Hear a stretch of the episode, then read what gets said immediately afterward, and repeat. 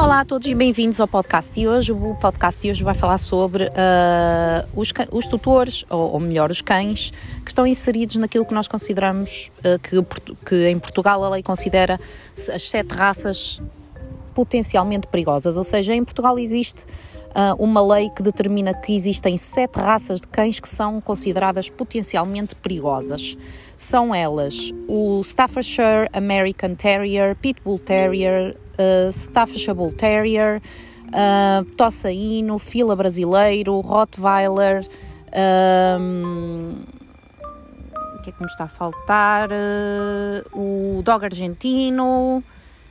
E acho que já disse todos, exatamente. Portanto, estes, eh, antes de mais, gostava de dizer que, da perspectiva de um profissional, eh, esta lista eh, foi feita numa altura em que os mídia em que houve um acidente com uma criança e os mídia, como sempre, foram atrás de todos e quaisquer incidentes relacionados com cães e fizeram disso uma, uma plataforma para notícias, criando uma espécie de um pânico completamente irracional. Um, e uh, a DGAV, que é uma entidade absolutamente uh, inútil e recheada de pessoas que não percebem nada do que deviam estar a fazer, sentaram-se numa sala e puseram um caderno no joelho e desenharam sete raças que para eles uh, eram consideradas potencialmente perigosas. Note-se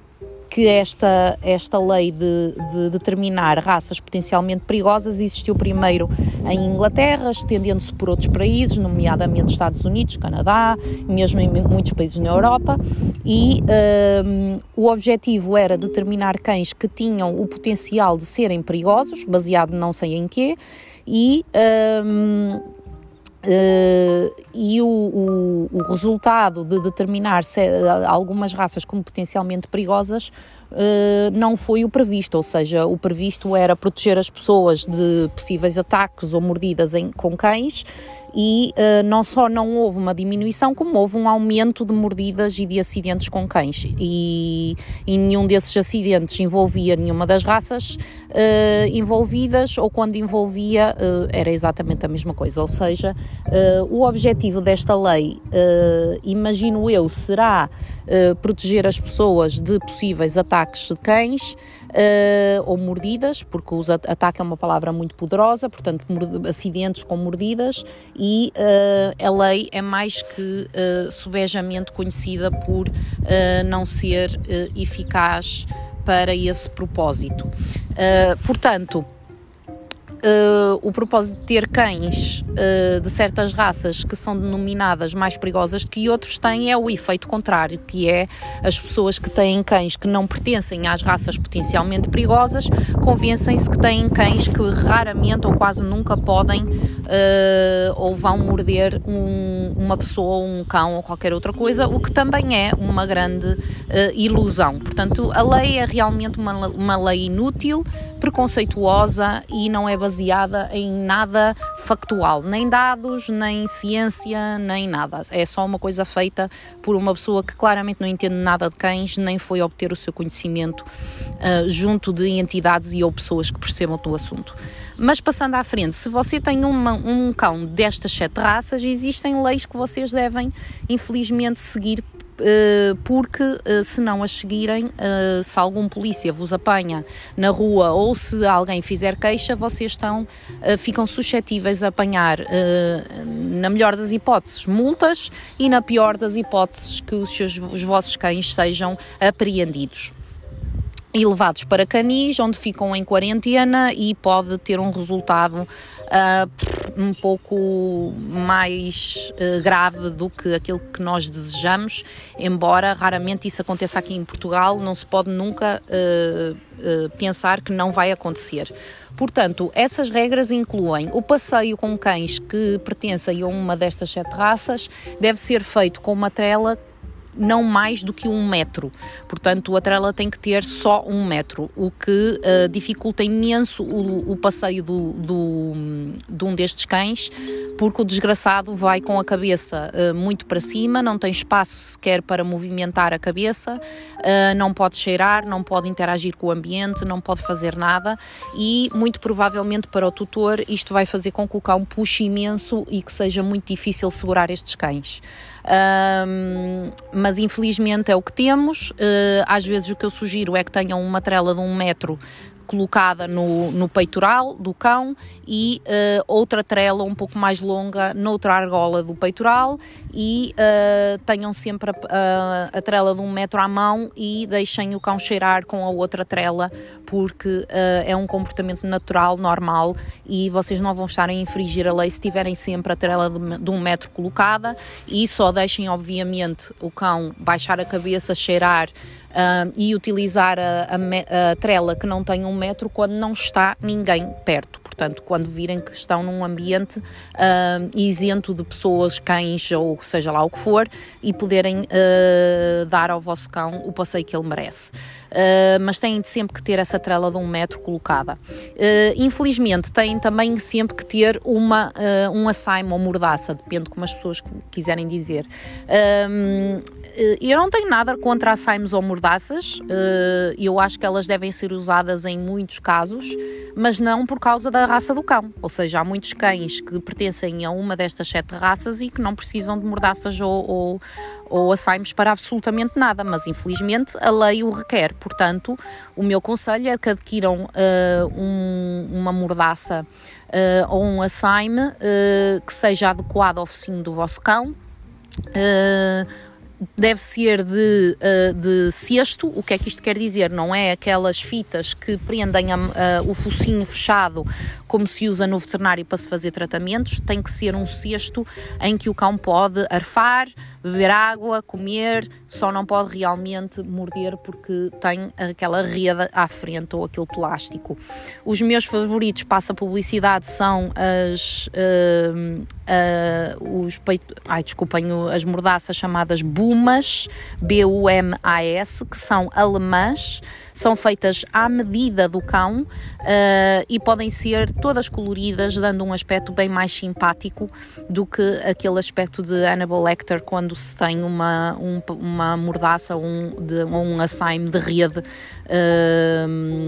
na, no focinho do vosso cão. Uh, obviamente que as mordaças bumas são muito mais caras do que o normal, portanto é normal que as pessoas possam não querer adquiri-las, mas se o vosso cão tem um focinho um pouco peculiar, pode ter um bocadinho mais uh, ser um bocadinho mais quadrado e pode ser mais difícil achar. Eu aconselho a que vocês uh, invistam numa mordaça bumas, porque é uma mordaça para o resto da vida e vocês podem fazê-la colorida e vocês vão, ter, vão ver no website um, imensas imagens que faz com que tire aquela, aquele, aquele aspecto de cão feroz que vai morder qualquer pessoa. Pronto.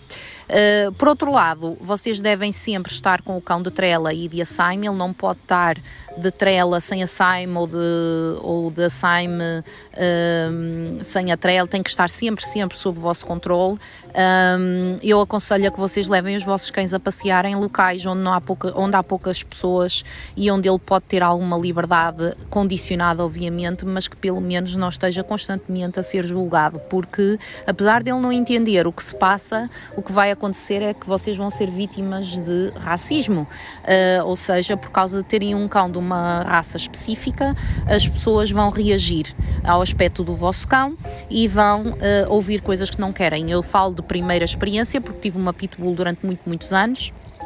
e uh, cheguei a ter discussões horríveis e cheguei a ouvir coisas horrorosas, uh, desde esse cão devia estar morto, até esta pessoa não devia ter este cão, uh, etc, etc. Portanto, infelizmente, felizmente a minha cadela não entendia o que se passava, embora ela percebesse que as pessoas se afastavam e os cães se afastavam e toda a gente se afastava dela, a grande maioria,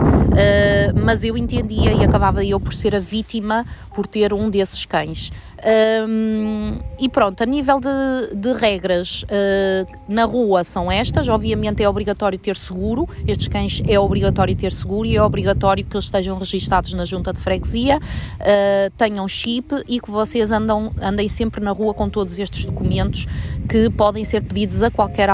momento do vosso passeio por um agente da autoridade. Portanto, ao contrário de nós, uh, dos tutores que, não, que têm cães que não pertencem a esta raça, que podemos sair sem, sem documentos nenhums, uh, mesmo que esses documentos possam ser requisitados, nós podemos apresentá-los posteriormente. se vocês têm um cão que pertence à raça potencialmente perigosa, isto já pode mudar dependendo do polícia que estiver à vossa frente, que pode imediatamente multar-vos por andarem sem os documentos. Portanto, os documentos vocês têm que andar sempre com eles, ou seja, seguro, registro do chip e o registro do, do junta, da junta de freguesia da vossa morada, eh, em que vocês estipulam que um cão pertence a uma raça potencialmente perigosa. É assim que ele tem que ser registado. Depois em casa vocês precisam ter muros acima de um metro e meio, dois metros e precisam de ter em todos os muros, se tiverem à volta da casa, por exemplo, quatro, têm que ter nos quatro muros um aviso a dizer cuidado com o cão. Uh, se isto não acontecer e existir algum problema, uh, mesmo que dentro da vossa propriedade, mais uma vez vocês podem estar. Um, podem ser vítimas de uh, multas, no, na melhor das hipóteses ou na pior das hipóteses, uh, cessarem os vossos cães. Vou só dar aqui uma, um pequeno, uma pequena nota uh, acerca de, de, uma força policial querer ficar com os vossos cães. Não abdiquem dos vossos cães sobre contexto nenhum. Uh, contactem um advogado antes de apresentem os documentos, mas voltem para casa com os vossos cães. Uh, não cedam os vossos cães, porque uma vez que os cães estão na, no poder da, da, das forças policiais, é muito difícil depois retirá-los. Portanto, é mais fácil vocês voltarem para casa com os os cães, uh, mesmo que tenham que pagar multa por isso, uh, contactem um advogado e tentem resolver caso haja algum problema. Lembrem-se que as pessoas cá fora têm uma mentalidade uh, diferente e, e, e são influenciadas pelo facto de existir esta lei e pelo facto de existirem memes que confirmam que estes cães são muito, muito perigosos. O facto de eles serem grandes, de terem um certo e determinado aspecto, não ajuda e as pessoas têm um, uma, uma forma de reagir aos cães que é extremamente detrimental. Portanto, muitas pessoas fazem escândalos e fazem acusações e chamam polícias por coisas tão banais como o cão simplesmente ladrar na direção deles. Portanto, eh, eu aconselho-vos vivamente a terem uma postura muito ehm, a terem uma postura muito preventiva quando têm esses cães e uh, fazerem como eu fazia quando tinha a Safira, a minha pitbull, que era uh, eu literalmente passeava com ela em locais onde não havia mais ninguém para evitar para evitar problemas e também para lhe poder dar a liberdade de passear sem ter tantas restrições restrições impostas. Espero que isto esteja, tenha ajudado às pessoas que têm esses cães, uh, cães dessas raças. Uh, eu acredito que com o tempo isto vai mudar, mas é um, um, trabalho que vai demorar tempo. Portanto, sejam responsáveis, porque vocês têm um cão destas raças, vocês têm a responsabilidade de fazer com que o vosso cão seja um, um bom exemplo, porque é mesmo assim. Um, ele já tem um, uma, uma reputação uh, e se vocês se descuidam, uh, e essa reputação se confirma, uh, todas as pessoas que têm cães uh, dessas raças vão ser, vão ser prejudicadas. Portanto, façam do vosso cão ou da vossa cadela que, que pertence a essa raça um bom exemplo e um bom representante da raça, como sendo uma raça perfeitamente amigável como qualquer outro cão. Espero que tenham gostado e até ao próximo podcast. Tchau, tchau.